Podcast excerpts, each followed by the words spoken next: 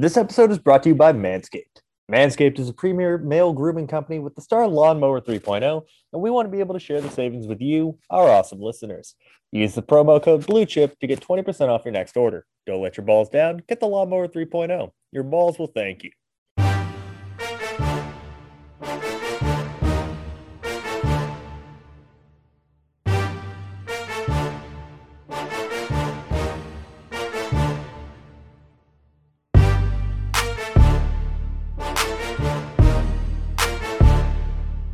What's up, guys? Welcome back to the Big Shots NFL Draft Podcast. I'm your host, Mike Carnation. I'm joined, as always, by my colleague over at Blue Chip Scouting, the best co-host in the business. And if you saw the Twitter love he was getting on uh, on Sunday night, you might think he's one of just the best in the business overall. Devin Jackson, Devin, my man, how are you? Oh man, I'm I'm How's actually doing that pretty for a good. glowing intro? Yeah, I appreciate that. But yeah, I'm I'm doing good, man. Uh, probably got the the best weekend of sleep I've had since before this draft process started. Oh my So, god. Okay, can I just say that like I don't know why, but every year on draft weekend from like Wednesday until Saturday, I don't get like any sleep. Same man. Um, Like, well, well, I, I, I, I misspoke. Like, I sleep like a child on on Saturday. Like, I will just conk out at like ten o'clock, wake up the next day at like nine thirty, and be just so refreshed. But then I sleep so much on on the Saturday that I can't sleep on Sunday.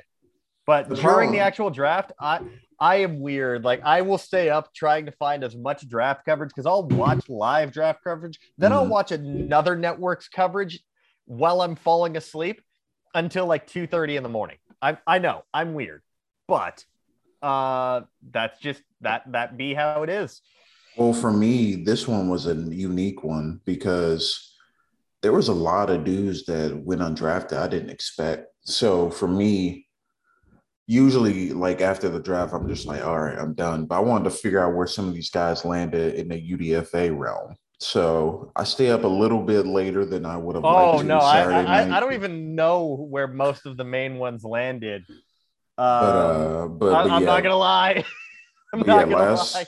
or Sunday night, yeah, I went to sleep at like 11, 11.30 and slept for like 10 hours. So uh yeah, I, I didn't get any hardly any sleep this past week. So definitely needed it. Yeah. Uh, if you missed any of the blue chip scouting draft coverage, uh, night one, Devin was, um, well, you were putting in work. Uh, you definitely had some of the analysis on some of the shocking picks that we saw. Night two, I, I thought that myself, Devin, uh, sorry, myself, Dante, uh, Nick, and uh, was it Harbs? It was Harbs had a great night. And then day three, I mean, the, the the problem with day three is this draft as a whole, there were so many prospects. We had like 30% more players in this draft class as opposed to the you know each of the last two that there were so many players getting picked where I'm like, I didn't even know you were a person until they announced your name. I've never heard of you. And I felt I felt bad for for for Browning and Dante and Harbs, where like there was a stretch in the fifth round where they hit like eleven straight picks of I don't even know who this is. Yeah, it was it was tough because there were there were even smaller guys that we didn't even account for that ended up against like. There was were like a- guys that like were just at the bottom of Dane Brugler's Beast article, going like early to mid day three, and I'm like, who are you people? How am I Yeah. supposed? To, how like I felt really bad because like I watched the most players, but wasn't available, and like Dante and Browning, like they weren't able to put up like 200, 300, 400 players. When you're sitting at 150 picks, by the time 150 players, by the time you're midway through the fifth and into the sixth round, you're just like, God damn, I want someone I've heard of to get to come off the board. Yeah, I mean, it was it, it was just tough, man, because there there were you didn't know where teams are going to go on day three. I think round four made a lot of sense. A lot of guys that went round four, it made sense why they went round four. But after round four, I felt like everything else was a crapshoot. yeah. All right. So what we're gonna do today, Devin and I are gonna go back and forth. We're gonna start off with three teams each that we really like their overall draft haul. Now there may be some repeat. Devin and I have not discussed what teams we're going to talk about. And then because Devin and I are also, you know, re- we're realistic. Not every team nailed the draft. We're going to talk about three drafts each that we didn't really like. All right. Yep. Sounds good. Devin, I'm going to let you go first. What's your first draft haul that you really liked? I'll go Kansas City. Um, and I think Kansas City had a really, really great draft haul because with every pick that they made, you can see a path for them to become contributors. And I, I pulled up their full entire uh, draft haul for those who kind of missed it. So they went Trent McDuffie, George Karlaftis in the first round, uh, Skyy Moore and Bryan Cook in the second round. Uh, third round, they went Leo Chenal. At 103rd, they got a guy that some thought was going to go early day two. Yep, Joshua Williams, fourth round, one of my one of my favorite guys in this draft class. Uh, Darian Kinnard in the fifth, which is insane in its own right. Once again, they get another SEC caliber starting offensive lineman in the fifth or sixth round. So, and, and the, the, thing is, is that he wasn't even the first Kentucky offensive lineman taken. He was the last one. Oh, he was the no. He was the last. Dari Rosenthal didn't get selected, but yeah, so he was the last one taken. Yeah, was, there were two taken. He went after Luke Fortner, which just how? I like Luke Fortner, but I had Kinnard higher on my much board. higher. I, there was like a round, round and a half difference between the two of them. I had Kinnard on day two, and I had Fortner steady day three. Anyways, then, sorry uh, to interrupt you. Yeah. I did not, that's just no, mystifying. But, I, I, uh, know Jaylen, I know it became a, uh, a meme for the draft coverage. Oh, for sure. Uh, Jaylen Watson, uh, in the the seventh, Isaiah Pacheco and uh, Johnson from Marshall. So each each pick there, to me, they got value in every single pick. McDuffie was borderline maybe top 15, top 20 pick, landed till 21. Karlaftis, top 25 pick, landed till 30. Skyy Moore, he went about where he should have gone, in my opinion. I think like right after the top 50. Bryan Cook, maybe a little bit earlier on him than than I expected. I thought maybe like late round three, but he's still a, a immediate contributor. Chenal, we just talked about him. Joshua Williams went about the the where we expected him. Kinnard later, and then the last three all uh, around with the spot that they need him. So every pick for me is, is one of value. They clearly went out and and upgraded their defense. That's their uh, biggest weakness. I understand, you know, uh, you know, they put a lot of stock in the offensive line and adding Kinnard to that uh, was was very helpful. But uh, the skill positions on the defensive side of the ball needed a lot of work, and, and they went out and addressed it. So I really like this draft, and I think at least three of these guys from the draft class are going to make serious impact for them next season. So, so I mean, it, it's it was tremendous value for me. I didn't really see a major reach on their board one of the best drafts I think in, in this draft class.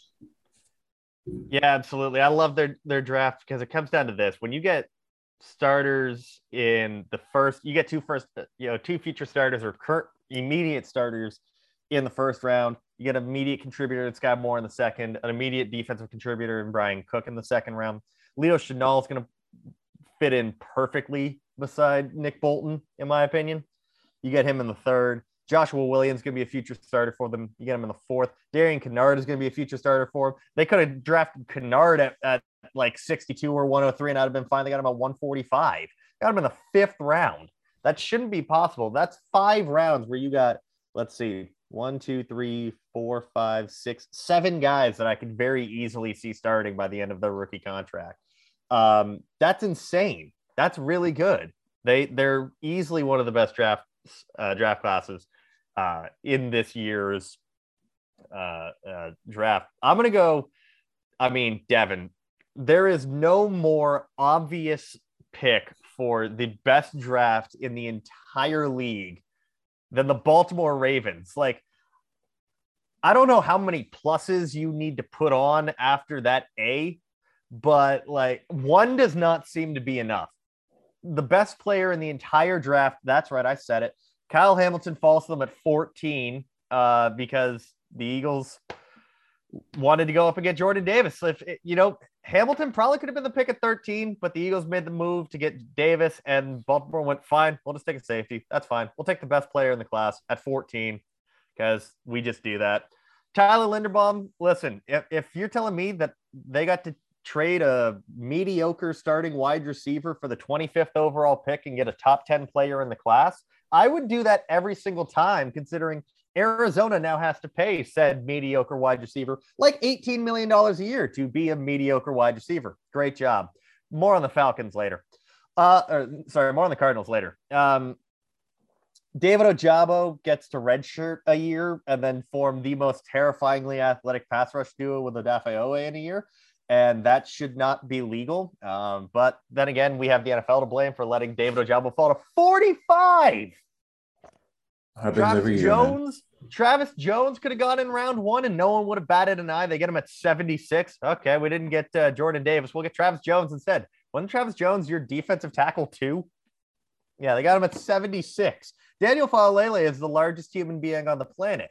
The one thing he's missing is a mean streak. Do you know what the Ravens specialize in with their offensive line? Teaching their offensive linemen mean streaks. Is that going to be the most terrifying backup offensive tackle in the entire NFL? Jalyn Armour Davis is great. I, I thought that that was going to be right around where he went. I think I had him in the fifth, but I figured he would go in the fourth. There's a lot of upside there. Didn't get a lot of playing time. It was definitely better than Josh Jobe, who, who had honestly more hype around the draft than he did. I don't really like the Charlie Kolar pick, but that I mean, fine. The dude had a surprisingly good, ath- you know, athletic testing. Uh, I just saw three years of the exact same player on film. Uh, Jordan Stout, great. Get a punter. You needed a punter. Go ahead, get one. Isaiah Likely, you could have swapped him with Charlie Kolar, and I would have liked this. Granted, all three of those guys are in the span of 11 picks. Uh, Damarion Williams, Unbelievable. depth in, in the secondary. Tyler Badie, but potential like starting running thought- back. At I thought for sure he was gonna. I thought he was gonna be their fourth round pick. Honestly, and honestly, Yeah. I wouldn't have been mad to be honest. Jeff, eh, the, the, the Ravens are playing 3D chess while the rest of the league is playing fucking hopscotch. Okay. Like they're not even on the same plane of existence as the rest of the league when it comes to letting the board fall where it does. They never seem to reach on players, they never make egregious mistakes. If the only two quote unquote problems I can come out with is I don't, I didn't like Charlie Kolar's film, and you know Tyler Linderbaum isn't an exact fit in terms of what they like to run and what he does. They just draft good football players and have a plan ready for them. That's what the Ravens do. Ah, Yeah, I mean, I love me- this draft. For me, I, I love the tight end picks, like two of them, because they love to run Oh, two yeah. two tight end sets anyway. So I think this is perfect. You get another They're pass catcher. they're now and- three and- deep at the position. well, also Isaiah Likely can play some slot too. Yeah. Can play that Evan Engram role. So I think, I mean, you you you they didn't draft. I, I think the one thing you would like to see him maybe take a swing on a receiver, but I mean they put a lot of stock into that I the mean, last couple of years, so yeah, it makes sense. DeCosta said they wanted to take a wide receiver, but the board never fell right. Dude, I don't think it matters. Look at this fucking hole you got. Look yeah, they, they shit. got they got at least four or five future stars in in this in this draft hall. And then like solid, like again, they definitely got a number two tight end out of this. They got some some depth in the secondary at the minimum. And then like Tyler Badie, you, you- he can be a very good kick returner. He can be a very good receiving back. He can be a very good, you know, one B in a rotation.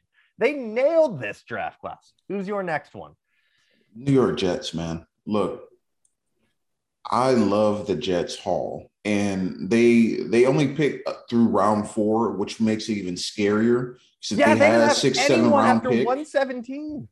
if they had a six seven round pick, there's a good chance they would have ended up with someone else I like. But when you look at what they came into the the draft meeting, they they needed edge, they needed uh, a receiver, they needed a DB. They didn't nail that in the first round. Three for three. I mean, you get Sauce Gardner, Garrett Wilson, and Jermaine Johnson in the first round. I mean, that's that's a huge win uh, for a team that's that's still looking to gain getting to a, a, competitive level. So you you nail the first round, you come back in the second round, you get Breece Hall. I mean, I know they took Michael Carter last year and you know, he looked really good when he was healthy, but but now you have a legit one-two punch. Exactly. Like Carter, Carter's not a number a lead back. He's he's a one B or a two A.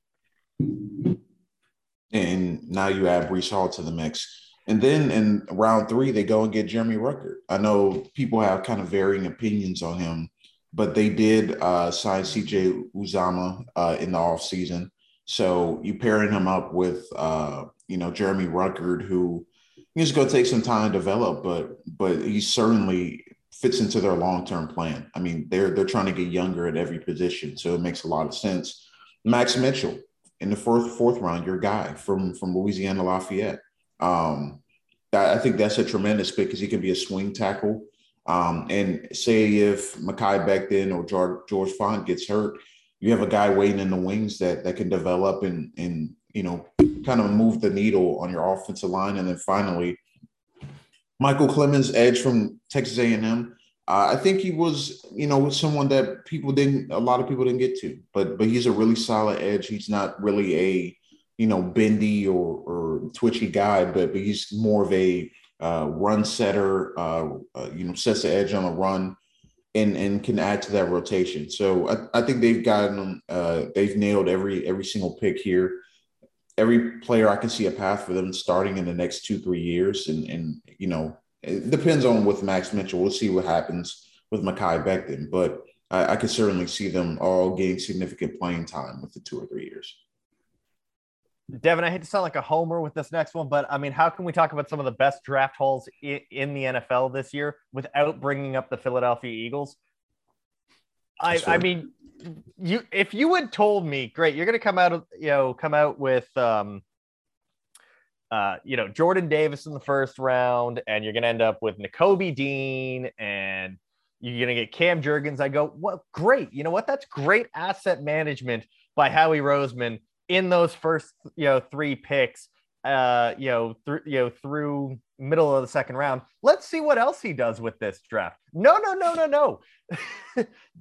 he also happened to, you know, get the best young wide receiver in the NFL for significantly, you know, um, you know, just just a little tiny difference in picks from what Arizona did with pick 23. Um, obvious, yes, I am including AJ Brown in this in this draft haul because how how could you not? In in a world in which um, you know, Hollywood Brown goes for pick 23. The Eagles get AJ Brown for 18, but trade up from 15 to 13, get Jordan Davis, where Fletcher Cox is, is entering a, uh, a contract year. He's probably not going to be back with the team next year. Neither is um, Javon Hargrave. Like when you're starting two defensive tackles are not going to be with the team next year, you let Jordan Davis just come in occasionally, wreck house, just be a brick shit house against the run game, and you just develop him, you know, behind the scenes. Great. Cam Jurgens was Jason Kelce's favorite center in the draft, and said to Howie Roseman, "This is the guy I want. That reminds me the most of me." Because Jason Kelce's been working with scouting offensive linemen for, for that team the Eagles have a rich tradition of, of things like that. That's how Brent Celek ended up as a scout for the team. That's how Darren Sproles ended up as a scout for the team. Jason Kelce's next in line went, nope, this is going to be the guy that, you know, that can replace me. He might even one day be better than me. He said that on the Bleacher Report stream. Uh, and then Nakobe Dean, yeah, it came out during the draft that he was falling due to shoulder injuries. Great. You know what the Eagles can do? They can sit him for an entire year and yeah, the linebacking core this year is going to be a bit of, uh, you know, a bit rough with Kyzir White and TJ Edwards, but they can tell Nakobe Dean, go get the surgeries you need, just get healthy. And if he ever becomes a starter, this is a plus pick.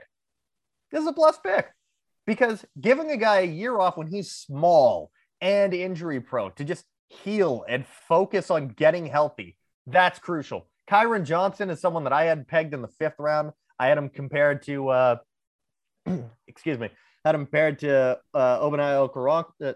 Uh, uh, uh, uh, the the, the dude from um, Oklahoma who's playing for the Rams. His name escapes me.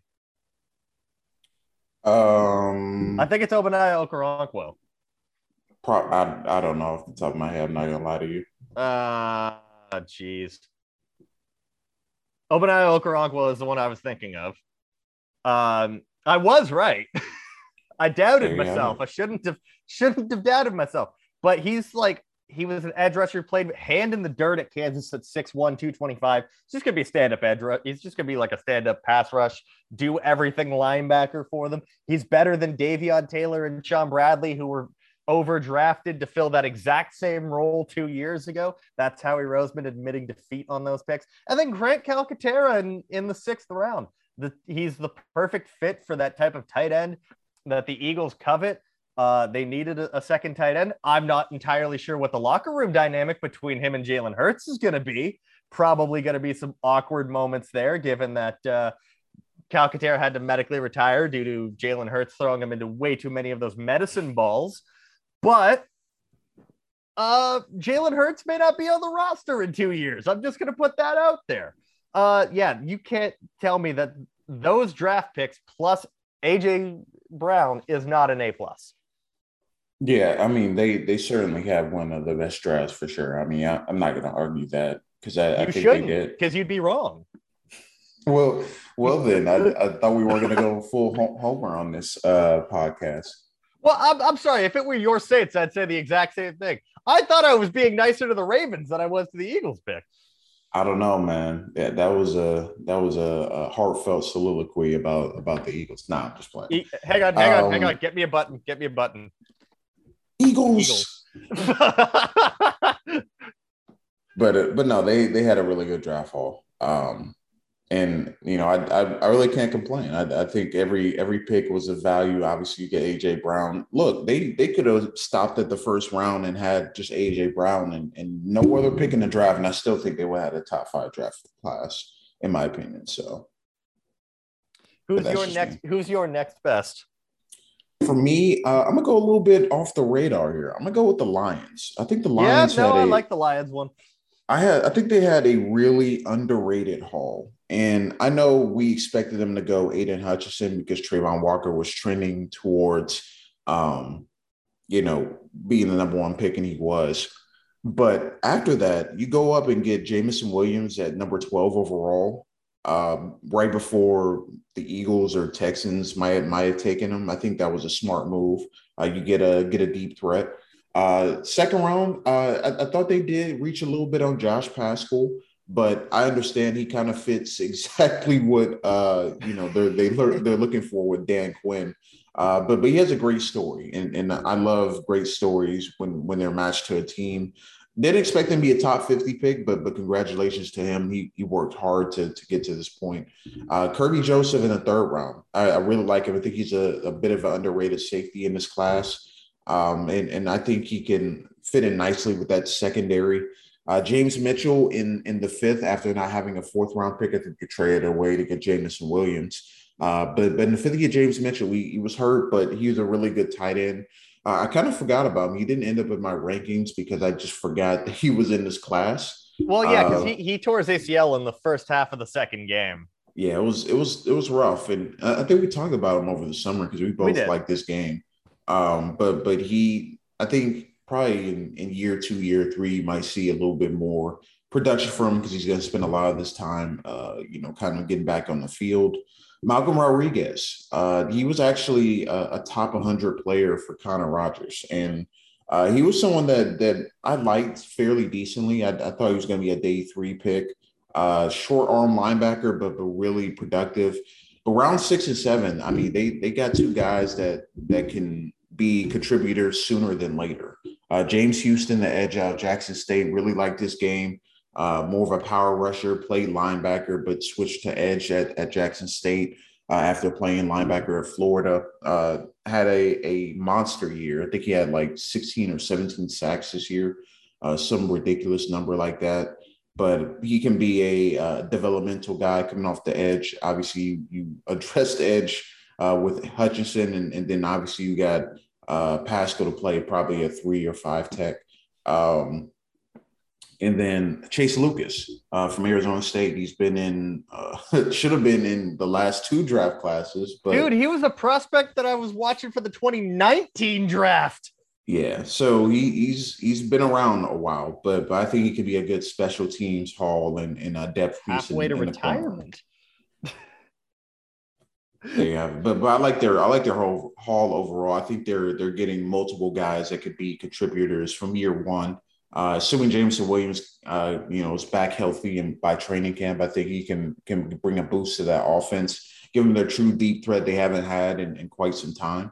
Um, and plus, you you add them to a receiver room with Amon-Ra St. Brown and uh, Quintez Cephus, and and they signed DJ Chark as well. So I think that was a really good upgrade just like you, Devin, I'm going a little bit with the team you probably haven't heard a whole lot of high praise for, but because a lot of t- uh, of people probably have them in that middle ground. I really like this draft. The LA Chargers starting off Zion Johnson at 17. Say what you will, maybe it was a little high, but I mean, they needed help on the offensive line. Yes, they need more help at tackle than at guard, but when you've seen three offensive tackles go as early as we did, they weren't going to to go with um, Trevor Penning at 17. Fine. Zion Johnson, plug and play guard. Uh, good scheme fit, scheme versatile too. Like the fit. Round three, JT Woods, a turnover machine, uh, led the, the nation in picks this year. Um, just all around.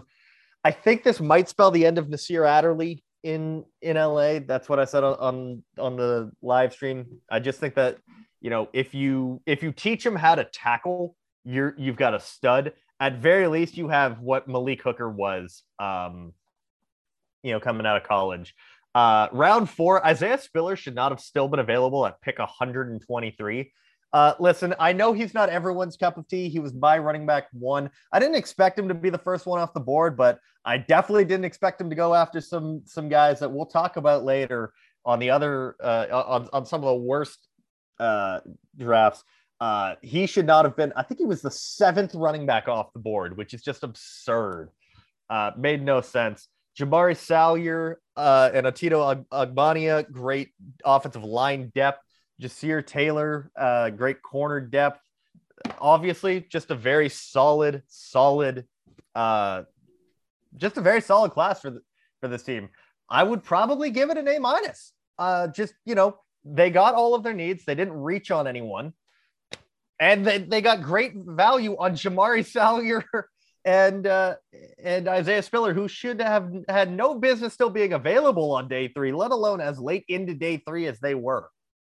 Yeah, agreed. I mean, the the Chargers had a really nice haul in their draft, and yeah, there were some guys there. Uh, just overall, I mean, in, in this draft, there there are a lot of guys that are available later than you would expected them to be. So I, you know, I, it, it was crazy to see kind of the value, especially on day three, uh, how it how it kind of shifted uh, from you know just guys that you expect to be gone by day two. And, and honestly, I mean, there were probably at least a hundred guys that potentially I could have, uh, you know, went day two, uh, just just because of of the value. You know there was a there was a lot of value that that could have been found. And, and there were some guys i think went day three. We'll talk about that you know in in our picks for uh you know teams that had some some bad drafts. I think we both have one team in common that that took i think we might have two teams in common. Uh took took a couple guys that that should have gone day three way too early. But but the chargers did a really nice job of, of seeing how the board fell getting pieces that they need to to build a championship contender and continue to fill out that roster. Yeah.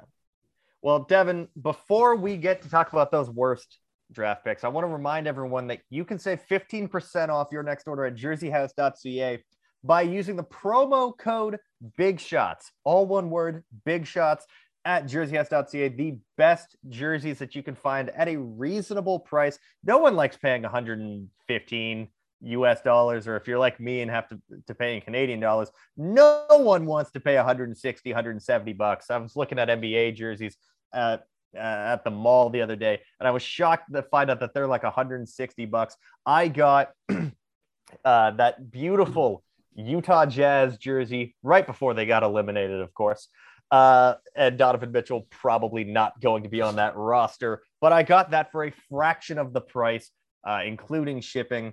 They ship anywhere in the world, uh, 15% off. And the good folks at Jersey House put a little bit of money back in our pocket when you use that code. So don't forget bigshots.ca promo code big shots.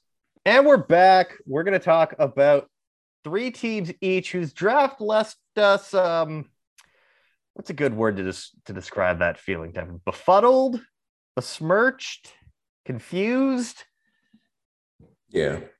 I mean, who's your first team so I'm gonna save the worst one for last because I think we both know who it is. But the first one I'm gonna talk about is the the Las Vegas Raiders. Um, oh you didn't like the raiders draft eh No. So we we know they spent or you know, uh, let me look this up before I say it incorrectly. But the Raiders signed or have several defensive linemen on the roster, right? i think so hang on yeah let me pull up their their, their depth So I like I said, I want to say that make sure I get this right before I, I go full in on them. All right, so I'm, I'm I'm pulled up. All right, so they signed Chandler Jones, obviously. Um, they got Jonathan Hankins, uh, Vernon Butler, Bilal Nichols, etc. So they they have they have some some def- defensive linemen already in in the building. All right, so for me, I didn't really understand the draft class, okay, because they went out and got Neil Farrell early in the fourth. I was like, okay, cool, you know, someone rotational. But then they they they double dipped to get Matthew Butler in the fifth. i, I would have just gotten Hmm. matthew butler Yeah, that's why I, I didn't understand the those two picks back to back. Zamir White, I, I get it. Um, you know, Josh Jacobs hasn't been healthy, but they also got Kenyon Drake on the roster. So I'm just wondering how all three of them are going to fit in into into this rotation, unless they just plan on not having Jacobs back next year, which is entirely possible. Um, and, and and not only that not only that but zamir white was taken ahead of isaiah spiller and they're very similar Zamir White backs. has injury issues. That's the reason why you don't want to resign Josh Jacobs. But I, all right, the only pick I really liked in this class was Dylan Parham. I think he he's going to be a, a really nice fit on that offensive line, um, and and I think he can, you know, fight for a starting spot uh, potentially uh, the end of this year or next year. So I think that was a really really good pick there. But everything else just left me confused. I, I just didn't I didn't really get the the two defensive tackle picks in back to back rounds. Uh, Thayer Munford, I'm, I'm just not. I really don't like him much as a player. Uh, I think he I think he's okay. You know, he can be serviceable in in uh, small moments, but I, I I didn't like that. And then they took another running back in the seventh round in uh, Brittain Brown from UCLA. So I, I didn't really like their draft. I think there were other positions where they could have upgraded or, or brought in someone uh, to compete at. Uh, I know they're they're pretty solid at safety since they took two last year uh, in the draft. Um, but but Jonathan Abram, he's who's going to fill his role once he leaves because he they decline his fifth year option as well. They have Moehrig and Gillespie, uh, Gillespie uh, both of them are more free safeties. So I feel like they could have addressed that uh, for one, and then two. I'm I'm not really I'm not really feeling this linebacker core. You know, I know, I know they got Jayon Brown, Denzel Perryman, Devon uh, Deablo, but once those guys get hurt, uh, Micah Kiser, uh, Justin March Lillard. I mean, I, I I think there were other needs they they needed to address, and, and I just did not uh, like what they ended up with in the draft. My first draft class that I didn't really like, Devin. I it's not even necessarily a, a, case of I don't like the players they drafted. I just don't understand the vision of this draft class. It it it has to be Chicago. I really don't get what they were doing with this class. And when you look at it, you know, I understand that the Ryan Poles and and, and Matt Eberflus, they weren't responsible for the Justin Fields draft pick. but at some point, like you have to give us something to make us think that you're actually invested in his development because this draft class makes me think that they're looking at 2023 already. Like, Yeah. this has me feeling that they might be looking at a quarterback in 2023. I like the. Kyler. Go- I like the guy, the Kyler Gordon pick. Uh, like I like him as a player, but I don't know. I think you probably could have done something. Give give him a wide receiver. Give him another target. Give him something that he can work with. And then they went safety, you know, uh, in with their next pick, nine picks later with Jaquan Brisker. Again, I like Jaquan Brisker. I like him a lot as a player. He's an early second round pick to me. This is good value. The problem is, is once again, it, it's it's not doing anything to help out an offense that desperately needed help. And then in the third round, I, I don't like the Velus Jones pick. I don't like it at all. I thought that this was a massive reach. This was a reach of like two, three, maybe even four rounds. This is someone that I thought maybe you could you could draft if you wanted to in the sixth as a depth guy. But this is a, a team that has no wide receiver help outside of Darnell Mooney. And Velus Jones is your pick at 71 when you could have just drafted a wide receiver far earlier. Like, wouldn't Skyy Moore at 48 have made a lot more sense than Velus Jones at I 71? mean, hell, hell, even Alec Pierce. even Alec Pierce. Um, you know, at 168, drafting your first offensive tackle was a bad move, especially considering it was Braxton Jones, someone that I really think needs to like develop, Develop. actually needs to like develop, can't put him right away, but he might end up getting like pretty early starting time. that offensive line is in shambles. I like Dominique Robinson, but again, it's it's a you know, considering you just lost Khalil Mack, um, you know, with him being the one edge rusher you went, like maybe you didn't need to double dip in the in the secondary in the second round. You know, Zach Thomas probably not going to play all that much for them. Doug Kramer, depth. Ja'Tyre Carter, depth. Uh, Elijah Hicks, uh, trust me, I, I, I like the player. I like the player, you know, watching him for years at Cal, but, you know, it's a special teams guy. Sure, it's a seventh round pick and that's where your team's built, but like nothing about this dra- about this draft class gets me all that inspired. And I think honestly, one of their worst picks actually comes in the sixth round. They drafted the bad Baylor running back in Trestan Ebner. Yeah, that one. Abram Smith was there. A- Abram Smith was there, but you drafted his backup, who was objectively worse. Objectively worse. Yeah, man. It- I don't like. I, I I don't like the mindset. I don't. I don't understand the mindset. Yeah, that one's curious. Um, there and there were a couple couple drafts like that. Uh, really at the bottom of this draft, or or you know, kind of who I perceive at the bottom. This these next one for me, it was it was hard because I think the Cardinals and 49ers both had curious draft hauls.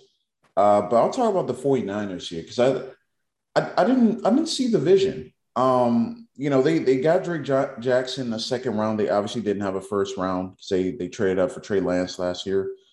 Um, but they they took Drake Jackson. I think that's a, a, a pretty solid pick. You know, like he was he was getting I don't know why he was getting first round buzz leading up to the final days of the draft, but Made no sense. but they too made sense. So I was like, okay, that's fine. Uh, but but then you know after that, it was just very curious drafting. All right, they they have one of the most stacked running back rooms in the in the draft class, and it took uh Tyrion Davis Price, who I'm laughing about because you know why I'm laughing, but uh they took him in the third round, and it didn't make sense to me because I don't really think he's a scheme fit. You know, like he was very much a, a gap power type back at LSU, but you took him in this outside outside zone scheme, and I, it just didn't make sense, man. Then they went back and got Danny Gray, and I was like, that that doesn't really fill a need. You know, it, it was just like I feel like the the 49ers took a lot of guys, but it just didn't make a lot of sense, right? Spencer Burford. Not, not really. He's he's very much a developmental guy as well. He's he has some athletic. Which that's tool- where you take developmental guys, but like but there were other dudes on. You could take Darian Kinnard. Or, or somebody else. You Uh, could have taken Kinnard. You could have taken Jamaree Salyer. Like you could have had guys that play right away. scheme fit too matters, and, and I think know, Burford's but- more athletic than those guys. But but still, I I, I didn't love it. Samuel Womack from Toledo. I was gonna ask a you- draftable grade on him. I was gonna ask if you even knew who he was. No, no, I know he is. He has a lot of pass breakups, uh, a lot of plays on the ball, but I didn't see tape that was NFL worthy of a draft pick. And they That's got just him my opinion. Yeah, and they took him ahead of guys that like were, are good, are decent contributors. It, it Um, just didn't make sense to me. Like we could we could go through and Look at the rest of this draft, though. I know it's it's bad. It's here's the thing: if you look at everything after Spencer Burford, there's a chance that none of those guys make the roster. Yeah, Kalia Davis is the only one that I like, and that's because me and Nick Price uh, talked about him like early in the season. But Tariq Castro Fields, he's probably going to be a a nickel uh, in this defense, and, And you probably- you know what? Why did you take him at 221 and the Samuel Womack at, at, at 172? I don't know. I, I honestly, I, I don't think. I think the 49ers were maybe one of two teams that had a draftable grade on Womack because I, I did not see him in any like anybody's rankings. You know, maybe Brugler had him. I think he had him probably later than they would have. You know, I think him, I but- think I, I- Womack. I think the guys on the on the stream looked him up because they wanted to see just how unknown this kid was, and he was like a UDFA, which in it on Brugler's board meant he was sitting in like the six or seven hundreds. Yeah, there, there was just no way, man. But then, then you know, Brock Purdy as as Mister uh, Irrelevant, like, dude, come on, man. He's not going to see the field. Ever. Do you, do you see who's By the on way- this roster? I mean, still way, have if- Jimmy G on the roster, Nate Sudfeld, but Brock Purdy, And- man, and- I, and- I didn't get it. And, and I'm a firm believer of getting a backup that can play in the same system as your starter. And if this team truly believes that Trey Lance is the starter, which they should because they spent three first round picks on him, Brock Purdy is nothing like Trey Lance. Look, man, I, I just thought, you know, they they have a uh, pretty they have a pretty solid secondary, So- but I, I just did not understand those picks. So. I'm, I'm going to be honest with you. The, the, the Niners weren't going to be a team I talked about because I knew that we were going to go in on them anyways. But let me just get my two cents in. So Drake Jackson never consistently found any form of power in his game. He's a pure finesse rusher. And that's an interesting combination when you've played everywhere from 240 to 270. And he never added power at any point. He was 270 and still a finesse rusher with no, with no functional strength. And then I'm going to be totally honest with you. I didn't think they drafted a real person with Tyrion Davis Price. I didn't think I, I had never heard of him. I had never heard of him. I reached out to Connor Rogers after the draft and he goes, So he's not a scheme fit. But what makes this pick objectively bad is that the whole point of Kyle Shanahan's system is you can throw anyone in that you know in that backfield and it'll work. But he's not a scheme fit. Like we we saw that that that that's not the case because they draft guys that and they fit in guys that work in an outside zone. Like they drafted Trey Sermon in the third round last year, then didn't use him because Elijah Mitchell, who they got in the seventh, proved that you can literally find a late round running back that can fit in an outside zone scheme and be fine. He actually was far better than Trey Sermon in that system. So why the hell did you go out and get this? I I didn't even know his name. I didn't even know his name. the third round, just very curious to take a running he, back when he you doesn't he doesn't fit the the scheme at any point and like is this is this is Trey Sermon again, but Sermon was at least a good value. He just didn't fit the system.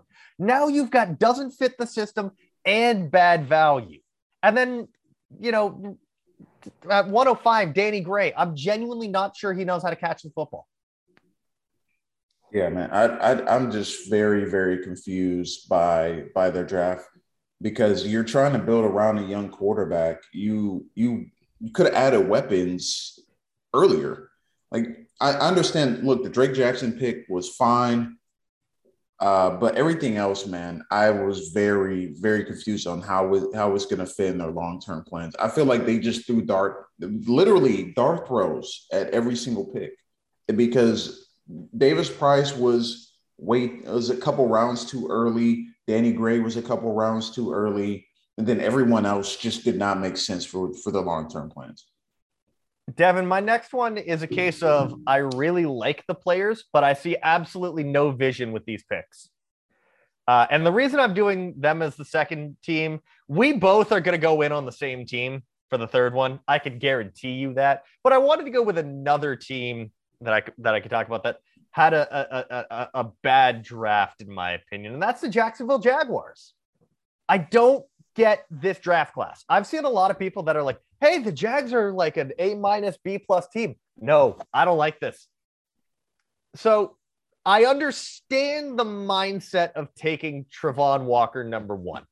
If you develop him, he can be a, a massive hit. If he turns, you know, the the length and the speed and the you know the the tree trunks for arms that he's got.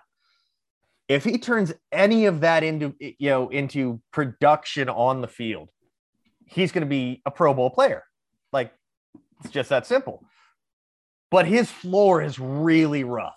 And like his floor could be one of those guys i hate to use an old scouting term but looks like tarzan plays like jane. This is the guy that, that didn't really get off blocks consistently. I was watching a, a, a Vanderbilt offensive tackle for the 2023 class because he's now at Alabama. And Travon Walker wasn't beating him on, on, with consistency. And I didn't even really like that player.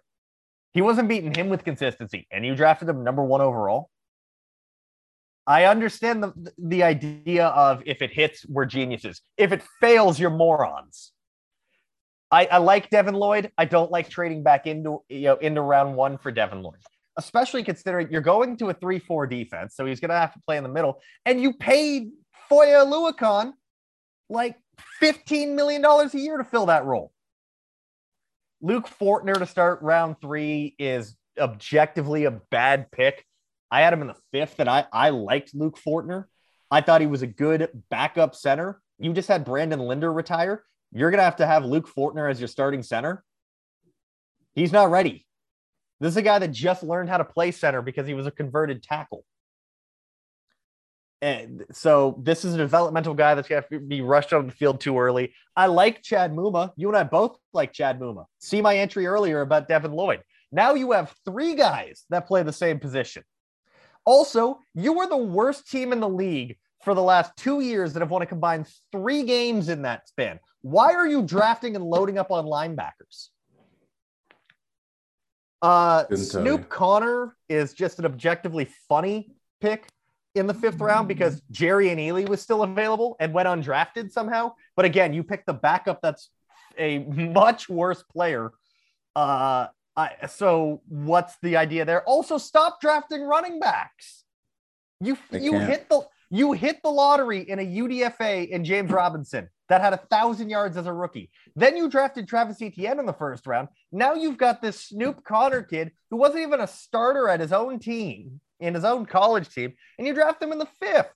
Uh, I'm I apologize to Gregory Jr., but I have no idea anything about him or even the school because I've never heard of Ouachita Baptist University. He went to the Senior Bowl. Did he? Mm-hmm. Could have fooled me. I actually think that in terms of value, their best pick was at 222 in Montaric Brown.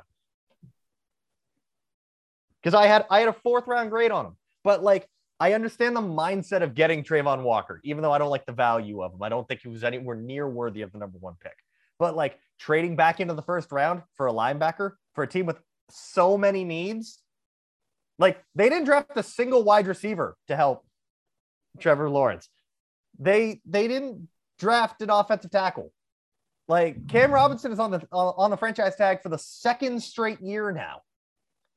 What are you going to do? Just going to keep franchise tagging him and paying increasingly more money every year to be an average tackle? Jawaan Taylor, below average tackle. Walker Little peaked as a 19 year old in college.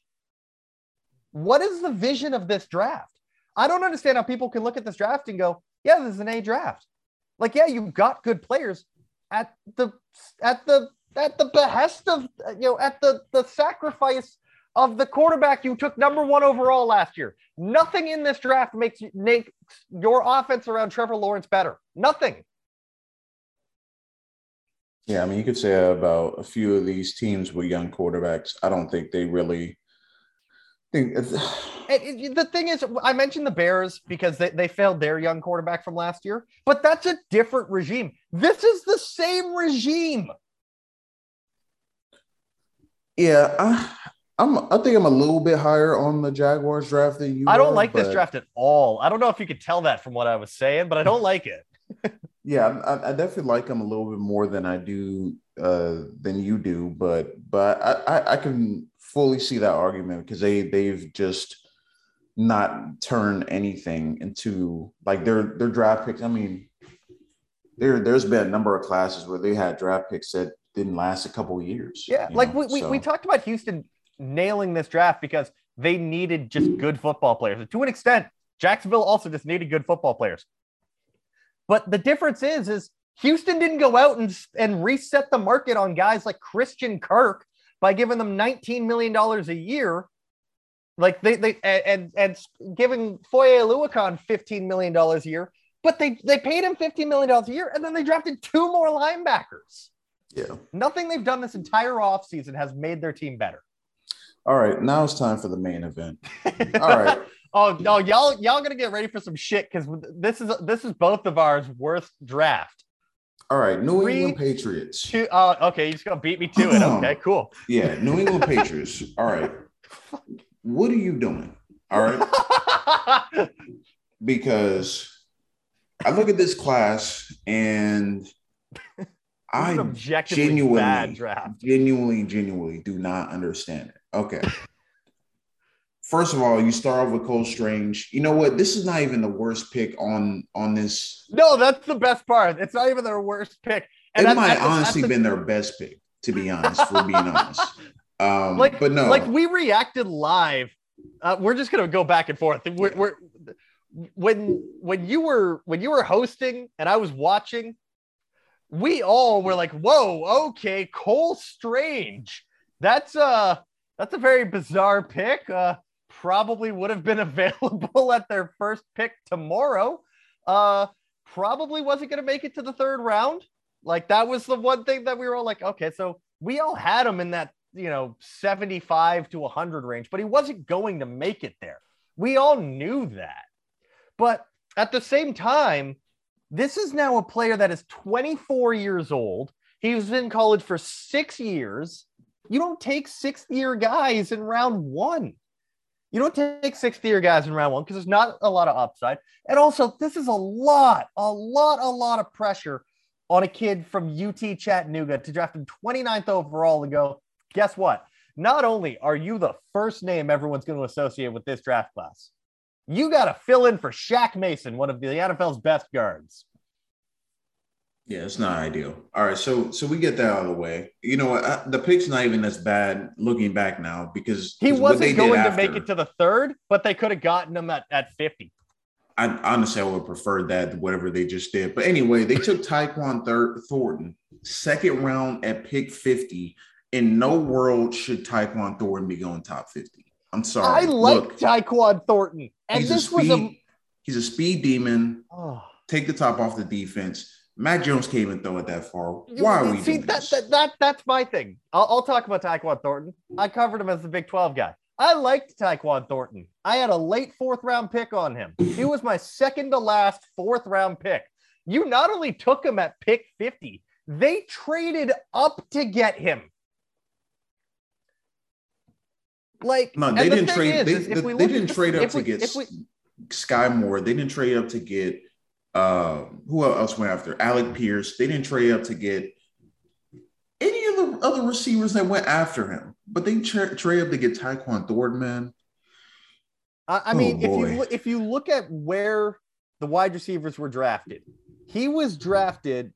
Uh, by the way, the the randomness of Wandale Robinson, John Metchie, and Tyquan Thornton being a stretch of wide receivers. I understand there was going to be a run on receivers, but those three, I never would have. I mean, I like John Metchie, but the, I mean, Tyquan Thornton was was picked. Keep in mind, Two picks after Tyquan Thornton is George Pickens. The next pick is Alec Pierce. After that, Skyy Moore.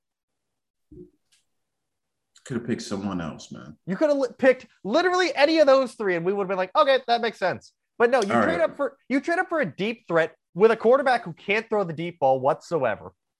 And genuinely, I have questions as to whether or not he can catch.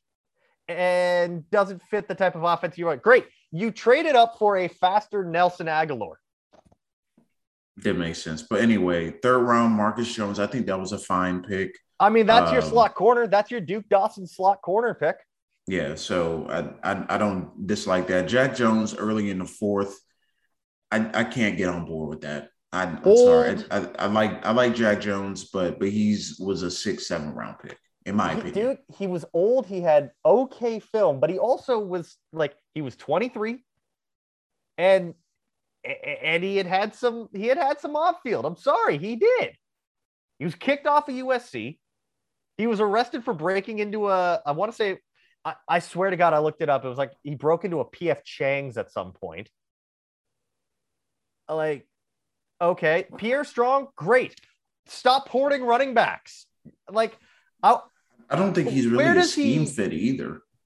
but also like wh- why do you need so many running backs where this is the same problem we're having with san francisco where they're just hoarding running backs damien harris rhamondre stevenson who they drafted in the fourth round last year james white pierre strong jj taylor divine o- uh, ozigbo and then they drafted another running back later in kevin harris You take Bailey Zappe in, in the fourth round, which is fine, I guess, but it's a scheme fit but like why no one was going to take know, him man. that high I, I don't know. Kevin Harris, Um, I didn't like. Sam, I mean, they went with a small school defensive tackle. I'm, I'm not. I, I'm not. I can't speak on that one because I, I don't really know. I much don't even about know who that game. is.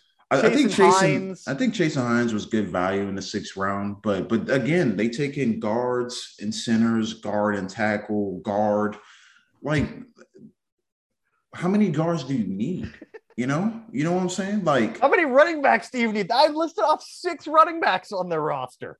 Like to me, if you just look at this draft class from the outside, you would think they just need guards, BBs, and running backs. And that's not the case. They, they, they traded Chase Winovich. They don't have edge rushers now. Oh no, they've been And- stockpiling edge rushers too. Because they, they Uh, took uh Ronnie Perkins last year.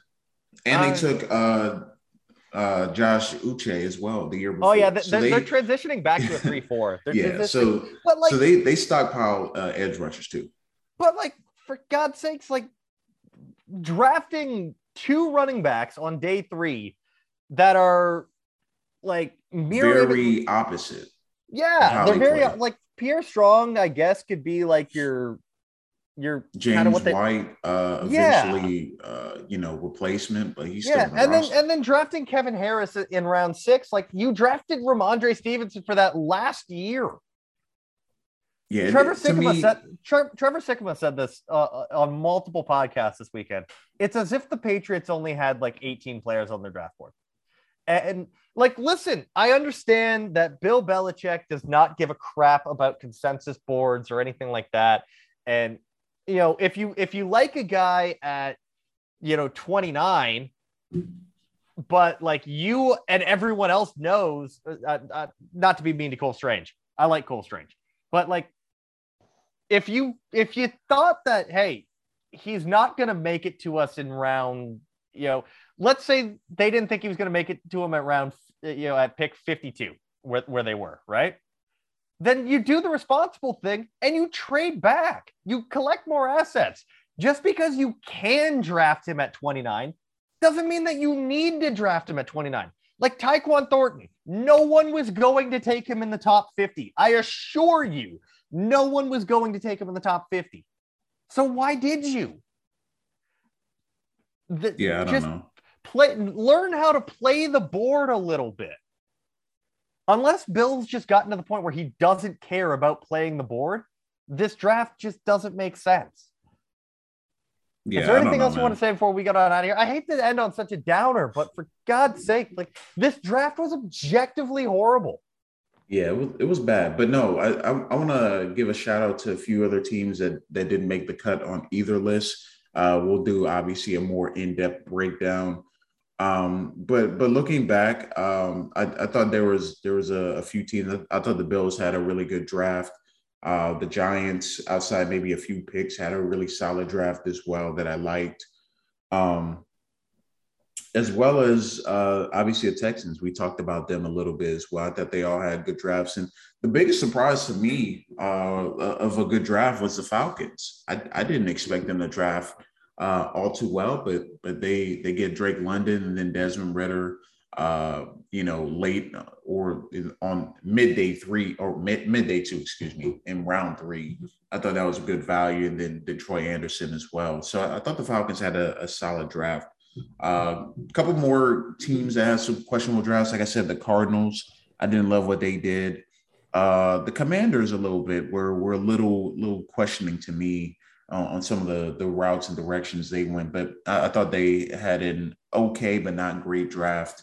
And then uh, Tennessee Titans draft was up and down for me. I, I thought they they nailed it through four rounds, but after that, I I, I I didn't really see the value on, on our last couple picks. So uh, those are some of the some of the ones I wanted to point out too. Yeah, I mean, we're gonna our next two podcasts are gonna be full on draft grades um, in terms of grading every single team's haul. Uh, hopefully by then we'll have calmed down a little bit over some of the ones we just tore to shreds. Um, but we want to give everyone a chance to hear their team get get their pick graded. But until then, you can find me on Twitter at Mike H underscore draft. You can find Devin on Twitter at real D underscore Jackson. Follow the show on Twitter at Big Shots Pod. Follow our work at Blue Chip Scouting. Follow Blue Chip Scouting at on Twitter at Blue Chip Scout. And we'll see you guys later this week.